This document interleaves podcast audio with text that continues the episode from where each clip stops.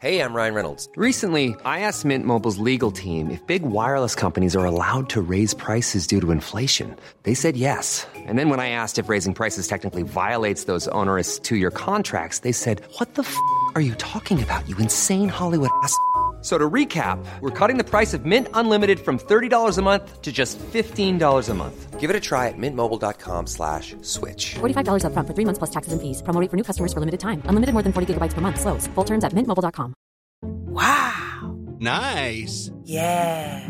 What you're hearing are the sounds of people everywhere putting on Bombas socks, underwear, and t-shirts made from absurdly soft materials that feel like plush clouds. Yeah, that plush. And the best part? For every item you purchase, Bombas donates another to someone facing homelessness. Bombas. Big comfort for everyone. Go to bombas.com slash ACAST and use code ACAST for 20% off your first purchase. That's bombas.com slash ACAST. Code ACAST. Today's episode is brought to you with the welcome support of Maltby Creek, UK's leading Greek delicatessen supplier and distributor of premium Greek produce. Be it wine, herbs, cheeses, or olive oil from all over the wild corners of Greece, and working directly with small artisan producers. If you want to try some um, amazing traditional meats from Greece, preserved meats, why don't you get some Vavourakis organic smoked siglino from Maltby & Greek? So this is preserved um, and smoked um, pork in olive oil, and they follow a traditional Cretan recipe for it, which is really old. And uh, the meat is smoked using olive wood, and it's flavored with pepper and cumin. Or you can try the organic uh, Cretan sausages with cumin and vinegar. Again, another old Cretan recipe with uh, roots to the Byzantine um, Empire. Whatever you need, Maltby & Greek has you covered. You can shop online and have the exquisite goods delivered to your doorstep across the UK, or you can visit the shop at Art 17 Apollo Business Park, Lucey Way, SE 16 4ET, Bermondsey, London. Maltby and Greek, the one stop shop for your Greek fix. And, of course, for all you dear listeners, Maltby and Greek has an amazing discount of 15% off your next purchase. So go online, go to the website and type maltbyandgreek.com forward slash delicious and you get 15% discount at the checkout.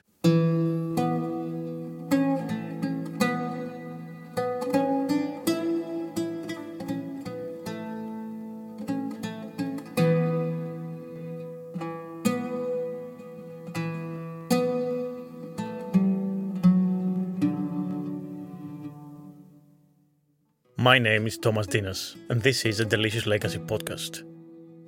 On each episode, I find some ancient recipe, ingredient, or tantalizing element from ancient cuisines, which has a fascinating story to tell to our modern selves.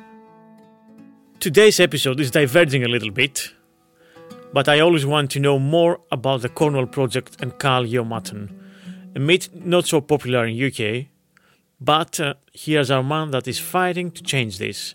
Matt Chatfield. We talk about traditional farming, timeless ancient techniques, silvopasture, and how this will help humankind for the future too. Matt's an incredible character.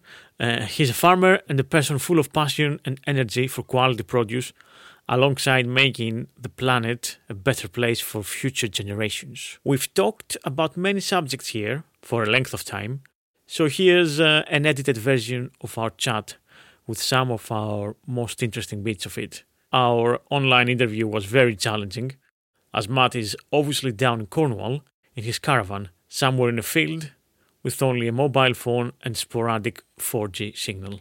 We were regularly losing connection due to wind apparently, and the quality of the audio is not the best one, I'm afraid. But uh, nevertheless, I think you will enjoy the knowledge that Matt uh, kindly offered here and shared with all of us. Matt highlights uh, the fact that there are many farmers that they are doing an excellent work, both to feed the people and also care for nature. And from what it looks like from my side, to be honest, basically uh, there are lots and lots of uh, people out there uh, doing their best for nature and for the environment. But the main obstacle, as always, is uh, governments not listening to us, but to make money from uh, multinational corporations.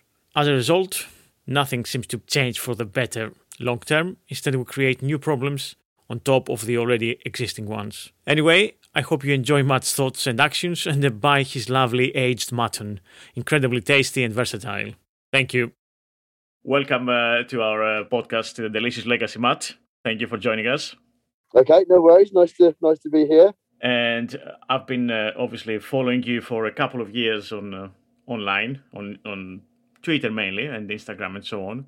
Um, uh, but yeah, why don't you tell us a little bit about um, yourself? Uh, what do you do, and all that stuff? How you started uh, for our listeners, basically about the Cull Yaw project and um, the Cull Yaw meat and the Cornwall Yeah. project and all that. Um, so I, I come from a farming background. Um, um, I, I'm actually now sitting on our farm. Um, it's been in the farm, well, family for about 400 years. We've been farming it. Um, I've only actually, well, we farmed it on behalf of a big estate for about 360 years. And then my granddad was able to buy it 40 years ago. Um, but it's only a small farm. It was about 80 acres. When my granddad passed away, um, it was basically 40 acres each because my the two sisters, one of being my mum, got half each. Um, so basically, he was like a dairy farmer. Um, never really had a chance to um, take on the farm because it was felt to be just too small. You know, he was a dairy farmer, and at that time, you know, was he, he was sort of retiring, dairy farming was very difficult. Um, so we never encouraged to farm. I always wanted to. I went off to London, did publishing for like 10 or 12 years. Um, uh, about 14 years ago, my nan passed away, but she passed away. I spent a lot of time with her and decided that I wanted to somehow try and get the um, get the farm working again. But I knew to do that. You know, I basically knew that it was very hard to make profit from a small farm. So I took the decision to approach my local butcher, Philip Warren Butcher, um, the son called Ian Warren, um, with the idea of supplying restaurants in London with their meat. Yeah. Um, they're very recognized, you know, very very respected local butcher. We, we, you know, we didn't know how good their meat was compared to the rest of the country, but down here, you know, they.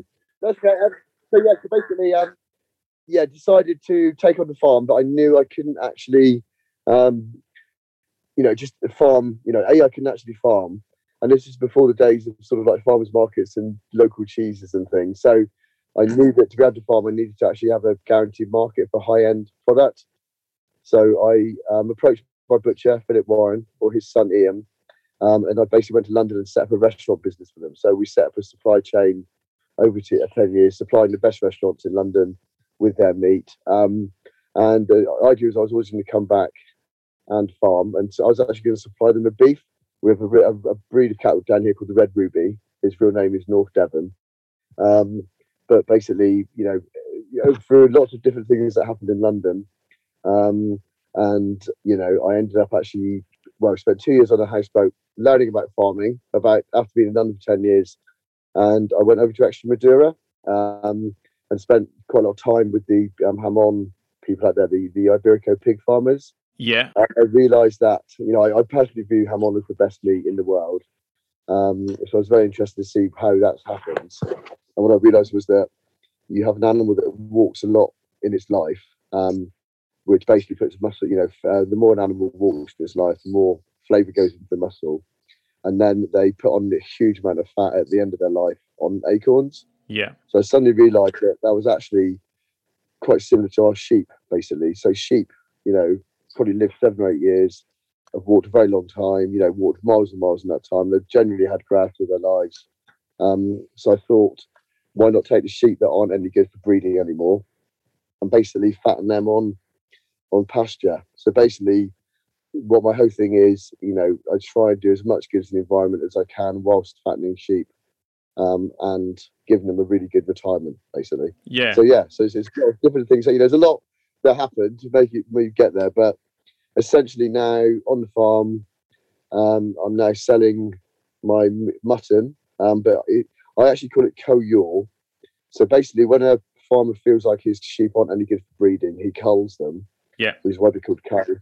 And the local colloquial name for ewe is yaw. So that's why I call it Cull Yaw. And my whole thing is I don't want to. I want to speak farmers' language. I don't really want to. You know, I want to. I want to. I want farmers to understand that I'm on their side and I speak their language. Um, it was a bit of a gamble calling it Cull Yaw, but yeah, it seems to worked really. So yes, after all that time, I now through the supply chain we set up, now sell that meat to restaurants in London, basically. Great, great. Yes, I think uh, I think one of my friends, uh, chef uh, friends, Vasilis Hamam, uh, I think he used quite a lot of uh, your mutton. I think because uh, either from the Cornwall project. So I think I, I found you through him. No, that's- or, I, I, I used to, well, Vasilis actually worked for me at a place called Adam and Eve, yeah, and that's when I first discovered um, this sheep because it was actually a different. Um, our delivery driver, his dad, father-in-law was a farmer, was looking to retire from be- beef farming, and he's actually came up with the. It was actually his idea to come up with fattening sheep. So when I was at the Adam and Eve pub, Vasilis was there with uh, my head chef at the time, Michael Harrison. yeah, Um, and yeah, and basically we actually did mutton there. So that was you know, so six years later, well, four or five years later, I ended up, you know, that was the basis of the idea, and that's you know, so when I went to Extremadura, I realised why that mutton we used to use at the Adam and Eve was so good. Yeah, so Mm. that sounds great. So he's just recently left London, but he was Yeah. brilliant. He's a really, really, yeah, really, really good. He was he, you know, he ended up doing really, really well over here, and I, I hope he's doing pretty well back back home. Really. yeah. I hope so too. Yeah, I think I think he will do well. But yeah, I think through him uh, I found out more about you, and I was very interested always uh, with um, to try your meat. So I did try it from Vasilis, but now I got some. Okay. Uh, I ordered some uh, from Philip Warren for. Uh, so yeah, I'm gonna. So I've got some uh, of that to to cook for myself here in my barbecue. Uh, so what- you're doing something called silvopasture, if I'm not Yeah, mistaken. yeah. Yeah. So, um, so what I'm trying to do is, I mean, I think if I start, I think farmers are being asked to do four things in the future, um, and I think farmers are being asked to a feed people, hopefully highly nutritious, high quality food. Um, they're going to be asked to basically sequester carbon, so take carbon from the atmosphere and put it into the soil and store it. Um, they're going to be asked to increase biodiversity um, and they're going to be asked, and I think this is the most important one actually, is to be able to store water into the soil. So, you know, the climate is changing. We're getting very wet winters, dry summers. Water is incredibly precious. So, rather than put it on land where it just washes away and goes, you know, straight out to sea, we need to store it on land. So, so so really, it's coming up with farming methods that hit all those sweet spots, really. But Yeah. also, the most important is, you know, as I'm now farming um, sheep, sheep are ruminant. They have four stomachs. They are a walking miracle. You know, we need to respect them and give them an incredible life while they're on this planet. So my Mhm. farming method and silvopasture basically is the sweet spot between all of those. Um, on if you look at Project Drawdown, so there's an organisation called Project Drawdown. I think 100 scientists around the world have worked out the best ways of drawing carbon from the atmosphere and storing it down here. Um, silvopasture is number nine. And silvopasture is simply, I haven't invented everything. Um, I might pretend I do, but um, basically, it's just basically what we always used to do, and around the world they still do it. Is um, farming in trees basically. So it's basically grazing in woodland. yeah. Um, I saw a talk by a chap called Steve Gabriel, and uh, anybody listening to this really ought to try and listen to it. Um, there was a Oxford Real Farming Conference, um, you know, about three years ago, and a chap called Steve Gabriel from upstate New York talked on it. If you're on YouTube, you can find it. Um, Yeah. He spoke for an hour, and it was basically he was a conservationist and a farmer. He had some sheep. There was really bad drought. Everybody's sheep and cattle in the area were really struggling. He put his sheep into a woodland. He didn't know what else to do. And a month later, they came out really fit and healthy. So he Mm. just suddenly really got into it. So he's discovered by accident. Um, and then basically, you know, I went to that talk, it was about a year before I started farming. But it's something that I always, you know, just stuck in my mind. Basically, you know, it gives it gives you drought resistance, but also, you know, if you've got trees and you've got grass and you've got ruminants, like, you know, you're pumping so much carbon into the soil and keeping it there. It's just phenomenal, really. But when I came back to the family farm, we've only got 40 acres, and Yeah. 10 acres of that are ancient woodland. Um, Yeah. But no one, we, our family haven't farmed in there literally for 300 years. So between three and 400 years ago, it's very obvious that they did farm it, but then it's just been left. So I've gone in there with, a chainsaw, clearing areas, letting light in, putting a sheep in, and it's just absolutely exploded into life. So now I've actually seen it. It's um, it's actually just a miracle. You know, it's the most ex- extraordinary thing I've ever seen. You know, like and it's just you just need a chainsaw and some sheep, like, and then this absolutely just, you know, I've got, you know, it was basically dead the floor of the, the, the woodland because it was um there was like a complete tree cover, like no light was going in, Yeah. and there's probably like all we had was woodland sod and ivy on the floor. I've just cleared a bit of space, and when you copy it, it still means it grows back, so it's not like you're killing a tree Mm. um, and it grows back. But I've probably got about 200 different plants growing from the floor, all from the seed bank. And some of those seeds might have been there 400 years. It's Yeah. just insane. And, you know, uh, and I met another chap called Chris Jones. He actually talked at the same conference about silvopasture. I met him just before I started farming. And I was very scared because I just didn't actually know how to farm. hmm And he said um, if you look after nature, then flavour looks after yourself. And it's the most inspirational words I've ever heard. Um, and basically, I was a countryside ranger for a while. I did environmental studies background. I'm obsessed with nature. So nature is something that I can look after. So essentially, I just look after nature by using the sheep, and incredible things happen. Really. Yeah, that's that's incredible thing, and that's what something that people don't know. Obviously, so we townies we don't know about farming, obviously, and we don't know Yeah. about uh, we. We, we might love nature and we actually we're passionate about conservation and about wildlife and about uh, you know the, the term rewilding we love we love that idea Yeah. but we Yeah. actually don't know the reality on the on the Yeah. ground Yeah. Yeah, I mean.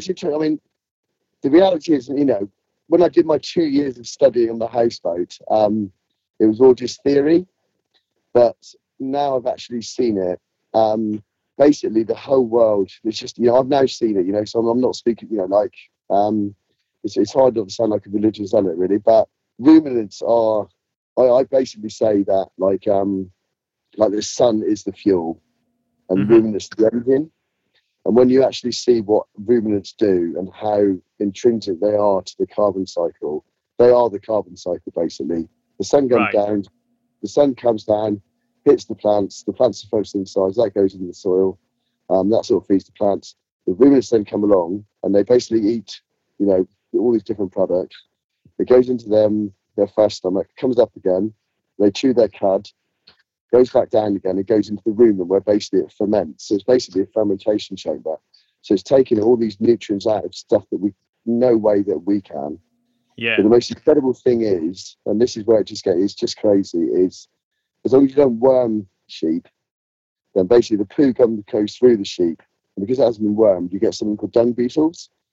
And we have 60 species of dung beetle in this country. They basically chew, suck all the liquid out from the poo. I know it sounds terrible, but then what it leaves behind is this absolute miracle substance. And then when Mhm. it rains, when it rains, this poo, like it just goes into the soil, and you just see the magic that happens around it. Like it's just that it feeds. I personally believe it feeds the fungal network. It just like gets everything moving. So my personal belief is, you can overgraze, of course you can, but without ruminants, like you know, the, the whole soil, everything is driven by ruminant, you know, ruminant poo that hasn't been wormed, basically. And when you know now I've seen it in my woodland, you know, I mean, I've had people there like you, you came up two years ago, yeah um, now they've come now, and honestly, like you know, you have you, you, they, you know, we had some chefs. I mean, actually, strange enough, chap called Midu. So he's a Greek chef from. Um, he's the head chef at Kiln. hmm So he, you know, good friend of mine, brilliant chef, came down like two years ago.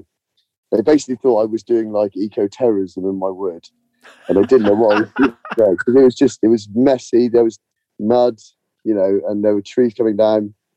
And now they've gone in there, and it's basically just like paradise. It's just you know, Mm. it's it's utter paradise. You know, like the, the transformation in two years. It's it's just incredible yeah. Yeah. well i mean the whole ecosystem needs needs needs uh, not just you can't have just trees and expect the woodland to thrive you, you need to have Yeah, animals yeah. Right Yeah, so, I mean, like, so there's a guy in. Um, I've only really found one person who's as crazy as I am in terms of his thinking, really. Um, and he's he's only got about ten sheep, but he's farmed in Poland. But his thinking is is just so out there. And what he sort of says is, like, there used to be dinosaurs, and there used to be woolly mammoths, and there used to be just these huge, huge animals going through woodland, crashing them down. And he said, like, the amount of imagination you need to even think about what it used to be like. You know, like we're just so we're so naive in just thinking the world is what it is now, and it always has been. You know, like the whole country was covered in woodland, and you know there was no gaps. Like, like there would have been huge gaps, huge swathes, Yeah. and Yeah. and for me, like to know that there would have been huge gaps. Like I would say, one of my my favourite summer visitor is the swallow. The swallow comes all the way from Africa to here, and basically swallows don't feed over trees; they feed over pasture. hmm So it's obvious that swallows haven't just been coming here since we farm. They they you know they've been coming here since the you know they've existed. Yeah. So it's obvious that if you just you just need to look at the animals that come to the UK during the summer to realise that we've always had open plains and we've had woodland, and you know like it's just it's just obvious. Really. It's just yeah, it's just a mixture of environments, of course, of course, yeah, yeah, Yeah. and um, yeah, and I mean we we are in the situation that we have obviously to we need to feed the population as well, and Yeah. how do we do that without damaging the eh, well damaging anymore, but also n- nurture and heal nature Yeah. and and uh, yeah, and I think that's that's what people must understand, I suppose, from Yeah. from farmers like you. honest, um, I think we can do it really, really easily.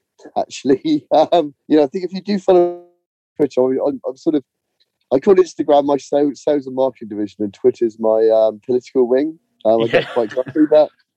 but basically, I think we're being pushed down a direction where the corporate world wants to take over the food, the food supply, you know, the world, as it were. You know, they want to do a complete corporate food supply chain Yeah, for me, like we now have the science to realise that what our ancestors are doing. And my, you know, my granddad used chemicals. He was part of that generation where you just pump the, you know, the soil full of chemicals. You you plough it, plant monoculture ryegrass, and you just, you know, you use chemicals. But his generation before him used mixed farming. So they used they would graze cattle in an area for like two or three years. They would then plant veg.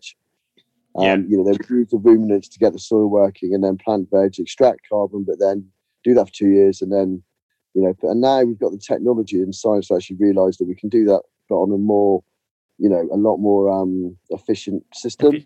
yeah, So for me, I you know I'm a little farm, and I'm my I view my job is to make mutton really really popular. And it's very funny in Greece. There's actually a Alex um, at what's the where Alex Salas did work. yeah, yeah. In Um, uh, Alex, Catalyst, yeah, um, Alex, yeah, Alex's boss told me that in Greece um, there is a online mutton club with 250,000 members. 250,000 members of a mutton club in Greece. Like it's insane, isn't it? that's So- insane. I, I view my job as to make mutton really popular. I personally think the, the the biggest challenge farming has in the UK is the age of farmers. I'm 50, well, 49. Yeah. I go to the market and everyone calls me young man. like I'm like really so I'm like, so basically farmers are getting very old. We need to get a lot of new people into farming. I think what I'm doing is just the most simple way of farming, which is basically get some old sheep and basically put them on grass or in woodland and fatten them. And anyone can do it. You know, you have to work Yeah. hard and listen and learn, but anyone can do what I do. You just basically need some electric fence and some Mm. water trough, and that's it, and some land. So what I think my job is to make mutton really, really popular and get everybody talking about it, which is sort of happening. But then where the revolution happens is on the arable land. So I've got a friend called Max. Um, he's a return sheep farmer in um, Hertfordshire. So he works with them on a place called Duchess Farm. They're an arable system. He's now he came down and saw me, looked at how to do it for five days. He's now gone up there and he's now farming sheep on an arable system where he's now you know, using strip grazing to improve the arable land, and then they're Mhm. basically planting wheat. So he's done it in the space of a year. He's got it up and running. Um, so I would say the revolution is going to happen whereby at the moment the arable farmers are using chemicals as their input. They're having to use pesticides and they're having to use fertilizer. The sheep are replacing both those things. His sheep are well, they're not a pesticide, but they're getting they're getting rid of the plants that he doesn't need, which is blackgrass, Yeah, and they're adding all the poo as the fertilizer. yeah, And so basically, I think arable systems, rather than being a separate system, livestock and arable, they need to come back together like they used to. mm, But because now we've got electric fencing and stuff, you can just be so efficient with your grazing. So if you just keep moving your sheep like every day, new patch of land with your electric fence, basically they start trampling in organic matter. They feed the worms, they poo, they feed the dung beetles, and it just everything just kicks into place. Yeah. So, and I think I did some sums. I've got a friend of mine. So with, with me, you never have to ask many questions. I tend to go off on Good, one. good. A friend of mine called Fred at Gothelney Farm. He's using Tamworth pigs on his arable farm. And I did some sums for Friends of the Earth. I did a bit, of work for Friends of the Earth Northern Ireland a few years ago. And basically, Fred uses Tamworth pigs, um, moves them around for like three years on the arable land by planting a herbal ley. So he plants about 30 different plants. The pigs eat them for three years, and then he plants heritage wheat. I did sums where it showed, well, at the moment, we've got 9 million pigs in factories in the UK. Horrendous. I hate uh, factory farming. If 20% of farmers use pigs like Fred does, that would be 99 million pigs on fields instead of in factories. And my feeling is, you know, you basically all your land then is being used to produce wheat and meat. And my thinking is, you know, in time, Fred will have sums, and I think the sums will show he's saving a huge amount of money because he's not spending on chemicals. And his input is actually he's making money from his input to his system are pigs, which are actually an output. If you see what I mean. Hmm. So I think, I think doing that you could get incredibly healthy animals, very good, highly nutritious meat, but um, you would get a lot of it as well. You know, like if you just think, yeah, you know, so I actually think it's just the easiest thing in the world actually to solve our food problem. But I would say we're being told that ruminants are killing the planet. Mm. And I've no doubt at all that it's- it is a conspiracy. And I, I use the word conspiracy because I think, like most conspiracies, seem to be coming true at the moment. Um, I don't think if a conspiracy is actually true, I just don't think it's a conspiracy theory. Um, I would say big ag wants to take control of the food system, and they they can't really control ruminants, but what they can control is you know the growing of plants and you know these sorts of things. So I think it's you know it's a play by them. To, you know it's obvious. You know all the government stuff that's come out this week and all these conference things. They're just not mentioning farming. They're not mentioning carbon sequestration. You know, it's just you know, there's something very weird going on at the moment. I think, and I think it's because you know the corporate world wants to take over the food supply. Really, but I make no secret of that on my Instagram. It's not like I'm I'm saying something new. You know, I've been going on about it for five years, basically.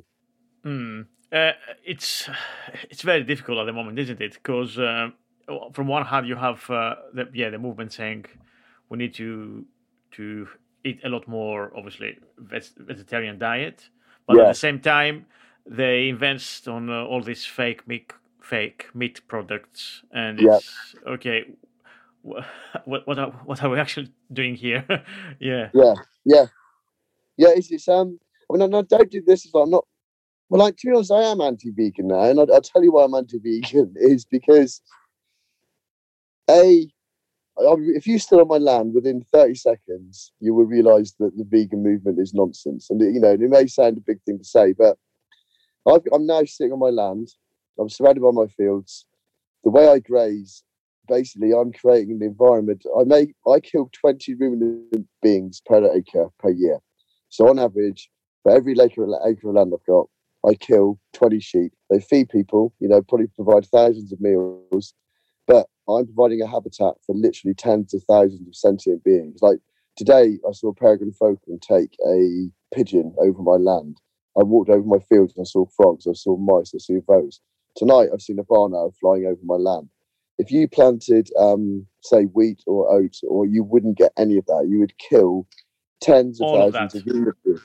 So, and not only do you kill them at that time, you kill them for, forevermore. Yeah. So my land is providing the most, you know, uh, you know, like I say. So, and the reason I'm now just becoming anti-vegan is I had a lady come down. I won't mention her name, um, but basically, um, she bought some Cull Yaw online, um, and then she sent me an email, uh, you know, sort of saying she liked it. yeah. She asked me loads of questions, which I couldn't really answer. So I invited her down. Well, she actually stayed down here at a friend, or like a Coombeshead um, restaurant.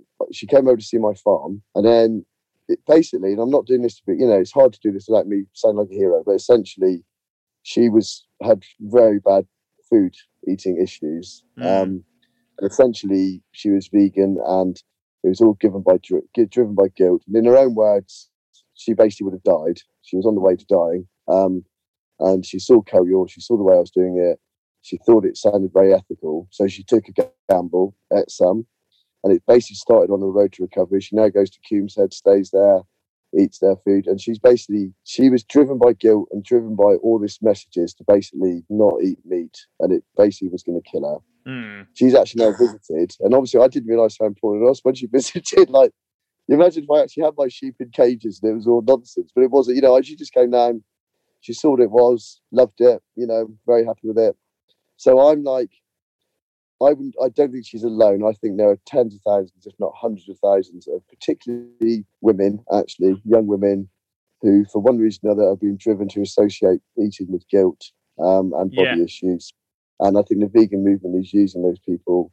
And I think, you know, from my own research and from people I know, the smart, second smartest person I ever met, a lady called Valerie. Um, she basically is a brain. She studied brain function and nutrition for like a lot, for a long time. She's now treating people, and she says that all the people she treats are teenage girls who are vegan, and they've all got glutamate deficiency. They're not able to get glutamate from their diet, and she said most of the people she's treating are going to have body. Well, they, they will never be um, physically or mentally the same ever again. She said they've done too much damage. So I'm now to the point where I've seen my system. The vegan, the whole plant-based thing is nonsense because it just doesn't it doesn't work for planet or human health. You know, like Mm. so. Yeah, sorry to go on about it. But yes, one of those things where I'm, I'm right now. I'm like, since this girl, this lady came down, and I've realised how guilty she was made to feel.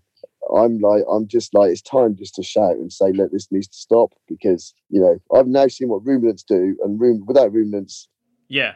I honestly think the only chance we've got on this planet is getting ruminants as a key part of the system again and get the planet and the soil working again. Yeah. And we can sequester huge amounts of carbon. You know, if you think carbon is the issue, the only way naturally we can get carbon from up there down there is by using ruminants, basically. Anyway, go, I went on one then. yeah, yeah. oh, that's excellent. There's a lot of uh, things there to ponder and and uh, discuss, of course. Um I mean, one of the things that um, the problem is, I was reading recently. There's too few farmers in UK. I think there's like one percent of the population, yeah. Okay. Yeah. or less, or is, is it about one percent? I think, yeah, I mean, yeah, yeah, maybe. I mean, down here, there's a lot of us, you know, where I am in, in Devon, stroke Cornwall. But yeah, I think nationally, there's a lot of people employed indirectly from farming, you know, so it's a, it's a bigger industry than, I mean, down here in Cornwall and Devon, it is the biggest industry, in, you know, down, even though we've got tourism. Mm. So, you know, but, um, but yeah, so what you, yeah, anyway, so your point was, I've, I've got to do, so carry on. Yeah, well, so yeah, I was I was uh, listening about another podcast about agriculture, and uh, uh, some somebody called Colin Tudge, and uh, was talking about that we need we need at least like maybe twenty percent of the population to be farmers, and I think uh, so we can have a more balanced system and have something you know Yeah. f- to feed our Yeah. to feed the country basically, and currently what we do while, while there's a couple, there's a few people like you, but mostly we have industrial farms, and which is Yeah. not it's it's basically the opposite of what we should be doing basically. Uh, uh, Yeah. So yeah, we, we don't help the environment and we don't help uh, feed the people Yeah. healthy stuff. Uh, how how how can we change that? How I mean, obviously you helping with your way, but how can you make it? 'cause- Yeah. yeah, Well, I right. So basically, when I went to the Oxford Real Farming Conference, I'd heard about Regen Ag about four years ago, and Regen Ag is essentially using ruminants to improve your soil. You know, by basically keep on moving your sheep or your you know ruminants. Um, you push in. Um, yeah, it's basically you know you're using your you use a farming method to improve your soil. Now, I heard about it four years ago. I was shouting about it for two years. I was on Twitter, I was on Instagram. I was shouting at all the journalists to say you need to be talking about this. And I actually thought I was probably one of the only people who knew about it. hmm I then went to the Oxford Real Farming Conference, and there were 1,000 people there, and every single one of them was smarter than me, was doing more than me, knew more than me. And it was obvious that there is a huge mo- movement out there. It's basically almost like a silent revolution. So it Mm. actually happening, but it's just well then it wasn't being talked about, but now it's beginning to be talked about. So basically, there's this huge movement. You know, if you and I went to another organ- um, conference this year, um, Groundswell, and there were thousands of people, like thousands of people wanted to go but couldn't get tickets, and So there is actually a huge movement happening. Um, my personal belief is journalists are just crap, right? Or editors are crap. Um, I think they just pander to their advertisers. Yeah. Um, I also think social media platforms um, are a lot of the big social media companies are invested in plant based stuff. And I would say algorithms are designed to highly promote plant based material rather than this farming material. yeah. But basically, there are there are thousands and thousands and thousands of people doing what I'm doing, and a lot of people are doing it a hell of a lot better than me. Um, so I think there is actually a huge movement out there, and it's Mm. happening. And I would say, I've come back to Cornwall, and I play cricket, and I play cricket. The team I used to play for 25 years ago, um, they're all sheep farmers. I've come back. They all think I'm, well, they don't think I'm crazy. They probably just think I'm a bit of a twat, really. But we get on very well. They're all beginning to think the way I am. You know, they're all quite conventional. Mm. Um, the price of fertilizer is literally trebled this year. They won't be able to put as much fertilizer down here. They're going to have to start using new methods to farm. So what I'm saying is, I think just by the price, the way the world is going, farmers are going to have to farm like this. There's plenty of us doing it. There's plenty of us that they can now come to advice for. I go to them for advice on actually how do you make money farming, and I think they're going to start coming to me, asking me for advice on how do they make the soil fertile without using chemicals. So yeah, I, Yeah. I take your point, but I think again, going back to my previous point, I think my job is to show, get Mutton famous, but also show people that anyone can do this style of farming. And I just want as many new entrants coming in as possible. And I've probably got about ten people who are now farming on the back of what I'm doing, and I've got like ten other people supplying me, and Mm. and you know, so I think, yeah. So to answer your question, I think it's happening. Actually, It's I think happening. it's happening. Yeah. Yeah. It's just, uh, you know, obviously a lot of the things that you hear. it could be easily Oh yeah, yeah. It's not going to be instant. It's not going to be from one day to the next. But a lot of the things that we hear is about how expensive land is, and obviously how difficult it is for young Yeah. people to go to land and farm, even if you if you Yeah. want to. Uh, so it's always, uh, you know, an obstacle. I mean, so yeah, there's not going to be young people farming, and as you said, you're the youngest. uh, yeah, yeah, I think I mean there are lots of younger people that are doing it. and like I say, my hope would be that arable farmers don't really want to farm livestock. My hope is there's a huge opportunity for young people, and I say I don't care if you're young, I don't care if you're gay, I don't care you know what color you are, what sexuality. If you want to farm, you should be able to farm. You know, whatever age, whoever you are, yeah, if you want to farm, you should be able to farm. And I think by looking at what Max is doing at Dutch's farm, I think the big opportunity for new entrants is to approach arable farmers and say, "Can I graze animals on your land? Mhm. You know, can you plant a herbal lay? Can I be responsible for your animals?" And then it's just an incredibly easy and good way to get into farming. And I think the, the arable farmer wins, the new entrant wins. So I'm, I actually think what Max is doing at Dutch's is really important because Mm. he's literally never seen a sheep in his life until last year. He's now got like hundred sheep, you know, and then next year he's looking at two hundred, then three hundred. Max is like Max is showing what it's actually just really possible. And it's not easy, but then you know if you want to farm, yeah, you know if you really want to farm, you should be able to. And Max is proving it, and you know. I'm hoping then other arable farmers open the doors and say, look, you know, if you want to learn to farm, if you want to do livestock, come to my farm, do it.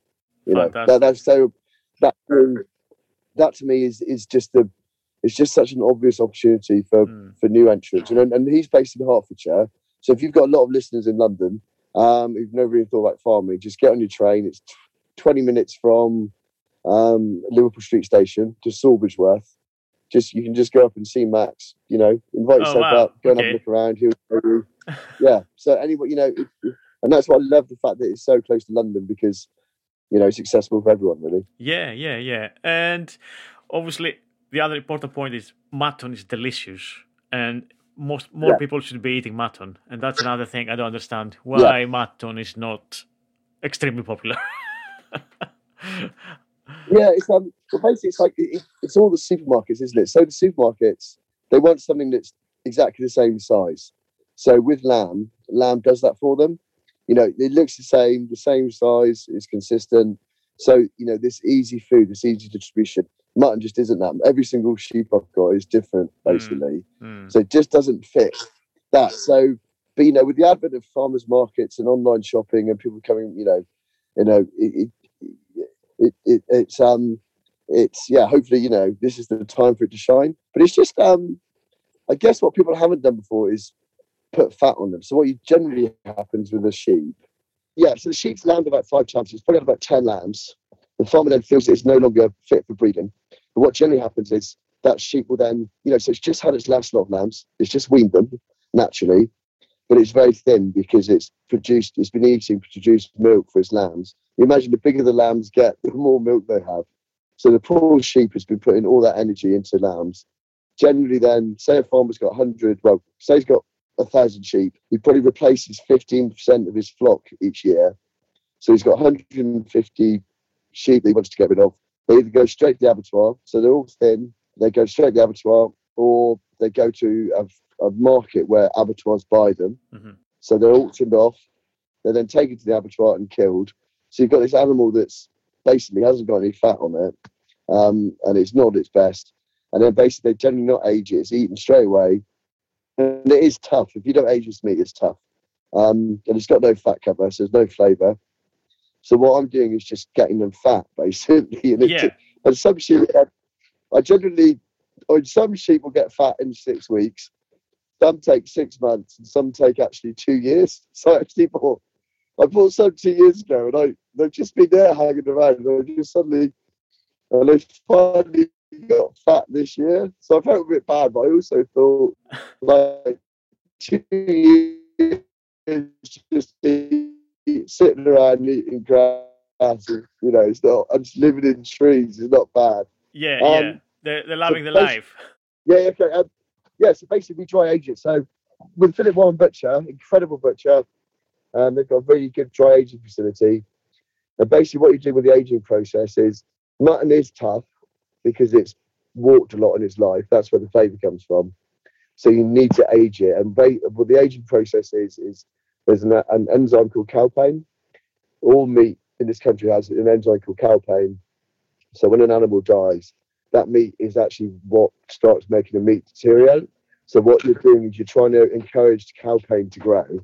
And calpain, you need, it needs moisture and not too cold.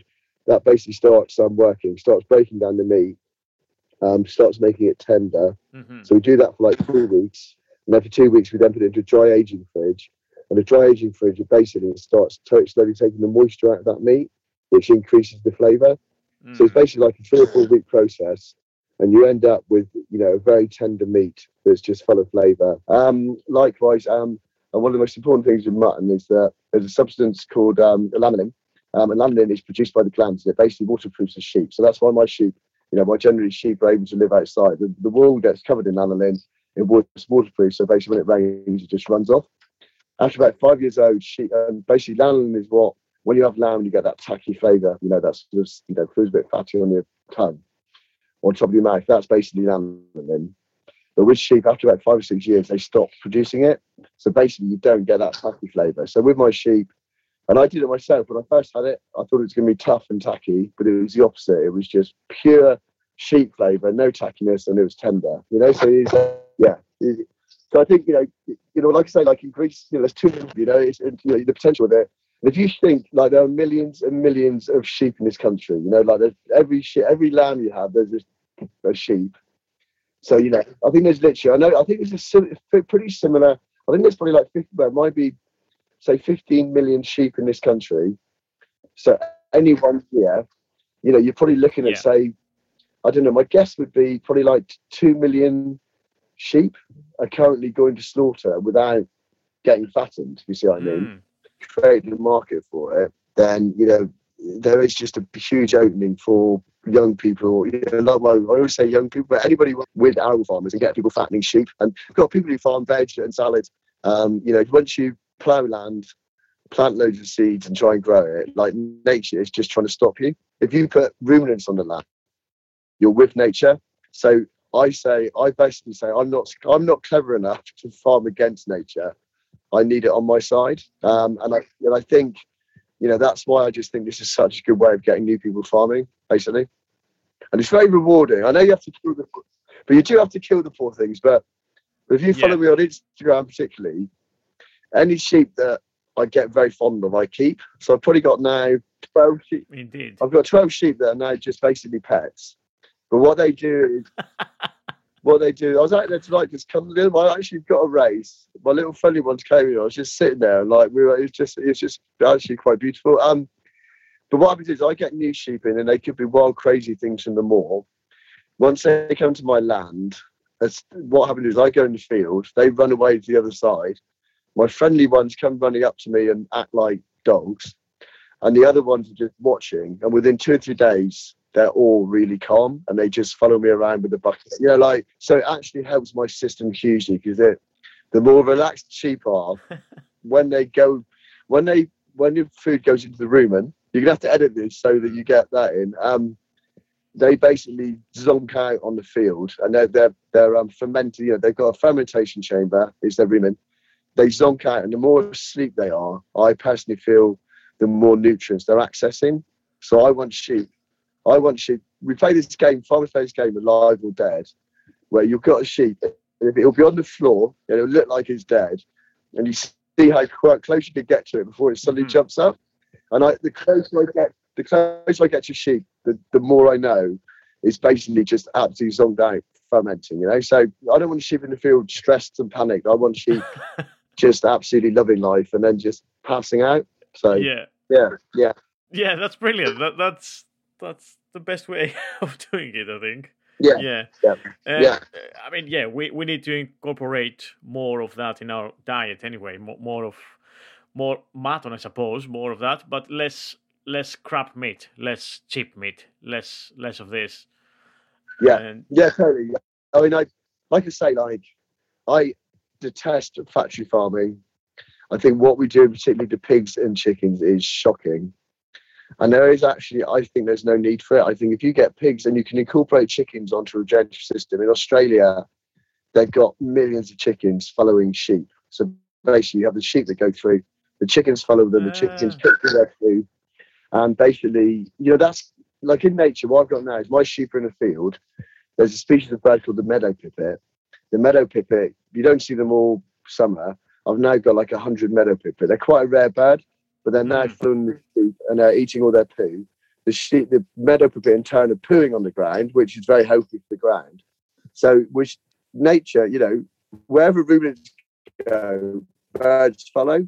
And so that in Australia in particular, they're farming sheep in fields on huge numbers. They're moving and then they're putting chicken there afterwards. So that's what I mean. Like, if you just look at what nature does, we could do the same. There's just no need to have all these chicken in factories. And like I say, like you're not spending money on chemical fertilizer. You're actually your fertilizer is a live animal that you can actually or have meat from it.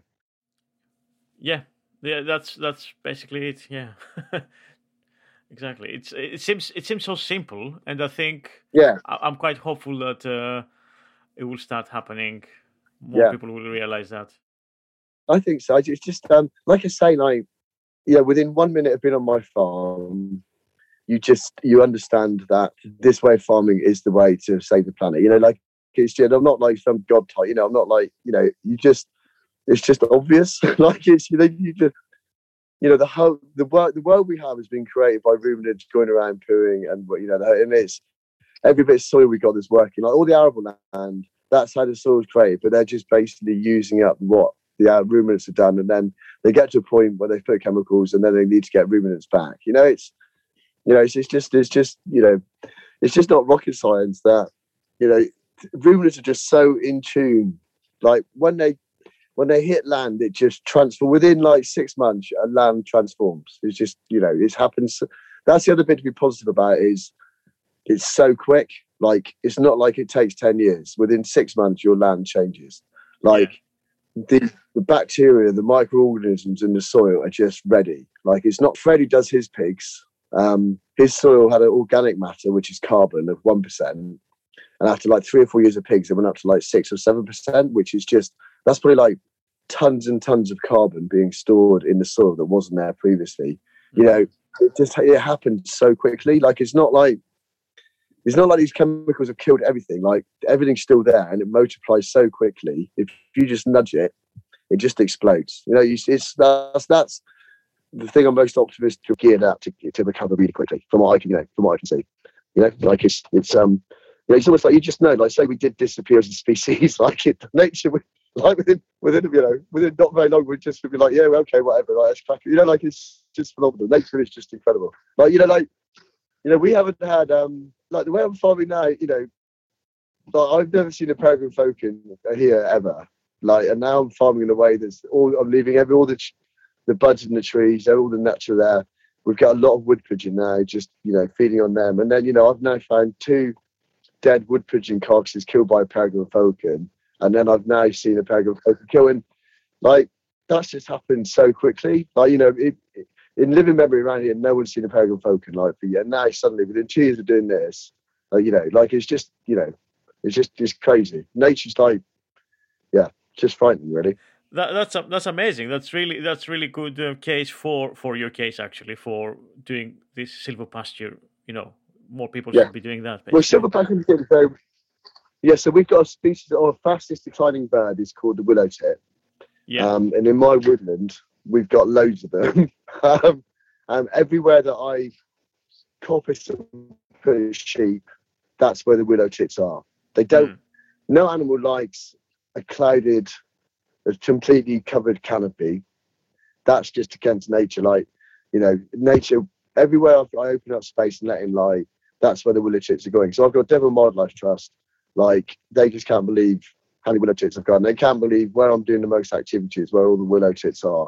Mm. And it's mm. just, you know, it's just, we just, it makes absolute sense. So, yeah, so like, again, you know, if you just see the floor of my woodland, where I, I've got a place where I haven't coppiced, and there's literally ivy and sorrel. Where I've coppiced, there's probably 200 plants. And I, have worked, yeah. a guy from Eden Projects come down, um, brilliant guy called Dan Ryan. He's come and had a look, and he's just blown away. You know, like, so all these seeds are still there. This season, they're 400 years old. Do you know what I mean? That's what I mean about nature. It's like, it's not like these things have disappeared. If you just get the soil conditions right, 400 years later, these plants are popping up. These plants are like, oh, there's some sunlight. Oh, there's some sheep shit. Right. Insane. It's, you know, like, so you don't need a seed bank. You don't need to buy seeds. The seeds are all there from mm. 400 years ago. It's, it's, I, I didn't know that. I did not know that. I'm like, you know, like, you suddenly see all these seeds come up, and you're like, and you do then start thinking, shit, my family of farmers for 400 years, they, they would have, that would have been seeds from what they were doing 400 years ago. You know, it's just it's insane, really. It's insane. Yeah, yeah, it's basically it's brilliant. Yeah, yeah. Um, so I mean, all, all, all this stuff, they also have an impact on the what we call rewilding as well. Uh, the whole thing. So basically, yeah. I mean, as a term, the rewilding can be very generic and very vague. Yeah. But I mean, in terms of trying to make nature in UK, at least uh, what we're talking now is UK, uh, but it reintroducing species like uh, more predators and stuff. Is that something that can happen? or, or is it? Um, I, I don't know if you. Um, I, I I sort of say I think rewilding could be beautiful, but rewilders are twats. um, but basically, but um, I would say it's been it's been it's the biggest Tory con of the lot. Um, basically, that you know, I could go on and on about this, but I would say we don't need to be wild. We we basically we can we don't just need to plant like cover the whole area in wilderness. We can do both. We can actually increase biodiversity and feed people. My yeah, big yeah. worry at the moment is that companies are basically companies are going to be they're basically they're very very super rich, and as a result of COVID, all the money's flowed to the top. Basically, uh, the super a lot of pension funds are now buying up land. They're going mm. to start planting trees and rewilding. They're going to be paid to do it by property companies to offset. Um, when offset property companies do, um, yeah, sort of start building stuff, they can offset and they're going to start paying the same people. So you've got this almost like all the people pushing this are all very wealthy people who I suspect have got a lot of invested interest in this. I think um, I just don't. If we rewild, and actually, Dave um, Henry Dimbleby just came out today. There's a thing on Wicked Leeks. I literally just posted on my Instagram where we've got to feed ourselves. Well, we if we rewild, we're going to offshore all of our terrible farming methods to other countries and expect them to do it. We'll just put our carbon burden, our biodiversity burden elsewhere. we need to find a way of working with nature and producing food. You know, to me, silvopasture is just the most obvious thing. Um, it is, you know, I hate to say it, and Yeah. I think a lot of people, you know, when you think, but if, it's, if it sounds too good to be true, it is too good to be true. Just by leaving your countryside, go absolutely wild, and basically what happens is if you, like, if you keep animals out, if you fence deer out, which if you if you show you if I if you speak to a rewilder, I'll I'll show you someone who hates deer. Like, like it's just the weirdest thing. They just hate deer. Um, but they so the first thing they do is fence woodland and let it all grow. Yeah. But then you just get a covered wood canopy and you're Yeah. You know, I've seen what I've got a woodland that was covered for four years and nothing's growing. And there's no Mm. nature, there's no nothing. So basically, and in terms of releasing animals, I actually think brilliant. I mean, I think very close to me is the is the key rewilder in the country. Um, I won't say his name. We actually get on quite well. Derek. Yes. So we Derek actually get on quite well. He's four miles from me down in the same valley. So he's currently got wildcats and cat cages. He's got um lynx in cages. What was the um I call it what was that lady on do you know did you watch Tiger King? Uh, my wife watched it. Uh, she told me so about it. what Yeah. was? There, was a, there was a woman on Tiger King, the one that I can't remember her name, but basically Derek. So as far as I can see, rewilding seems to involve having lots of cats in cages. So you know, um, but obviously because I got my sheep in the woods, I keep on asking Derek to make sure his lynx are still in the cage because obviously lynx the first thing they do would be um, for me. I think it'd be you know the potential is really exciting. Um, if I knew lynx were in my valley, you know, I would just make sure that the sheep weren't in there at night time. Mm. Um, if they were killed, I would ask to be compensated. You know, like, but I'd hope they wouldn't. Um, I think I could farm around nature, but the trouble is, I don't think this is why it's been done. I think it's being done because it's a huge Tory con. It's basically designed so that we stop producing food. Corporate Yeah. companies take over do food production. We offshore all our food production. So I think, like I say, I think rewilding could be good, but the people behind it are twats. And I, you Yeah, know, I made yeah. no secret of that. as as it Yeah, happened with can- uh, with uh, you know off, off, offshoring our carbon um, uh, emissions basically, and yeah, Yeah. But it's like um there's no right, there's a lot of people now in the restaurant industry in London. They're basically planting trees um in Madagascar and they're offsetting their carbon by planting trees in Madagascar. Um, they're saying they're carbon neutral. Madagascar itself is going through huge droughts, and um, they are a lot of people starving to death because basically their land they're not farming it. So you've got companies, you've got restaurants in this country offsetting their carbon, telling them, telling the world that they're carbon neutral because they're planting trees in the country that's basically where its population is starving. Now that's that's the future of where this is heading. You know, like you know, we do have a colonial past, and as far as I can see, this whole carbon offsetting is gonna it's basically just it's like our colonial future, you know? Like we are just gonna start using other parts of the world to basically offset our, you know, you know, we're just gonna do that.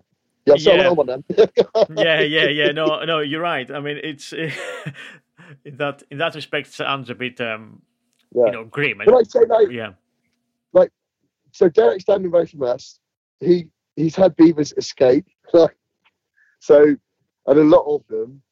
And I've seen signs of them where I am, and I love them. I think they are incredible, and I'm dying for beavers to come along. And I could farm around beavers. I would love to have beavers, you know. Yeah. And I'm hoping they're going to set up camp.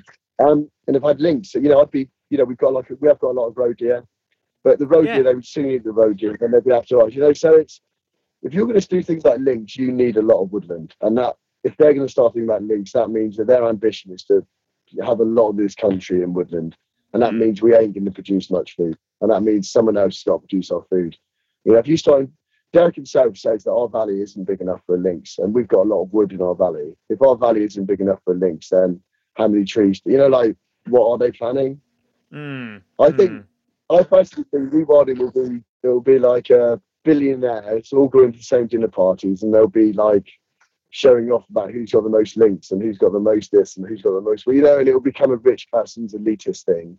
yeah, um, yeah. And meanwhile, yeah, we'll be and, the, and the, you know, and we'll be the one. Yeah, oh, I'll stop there. I'm going off on one now. So, but I think most of the people pushing rewilding actually live in South Ken.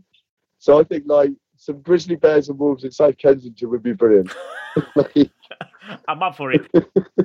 Thank you. That's Thank all right. you so much. I won't, I won't take any, any more of your Okay, time. I've really, really, it. it's been really good fun. Yeah, Sorry it's been a pain, but thank you very much. It's been really good fun. All great. right. Thank you. Thank Cheers, you. Bye. Uh, have a lovely Enjoy that night. Take it. Bye. Thanks to all the Delicious Legacy podcast patrons who are making this podcast uh, become true.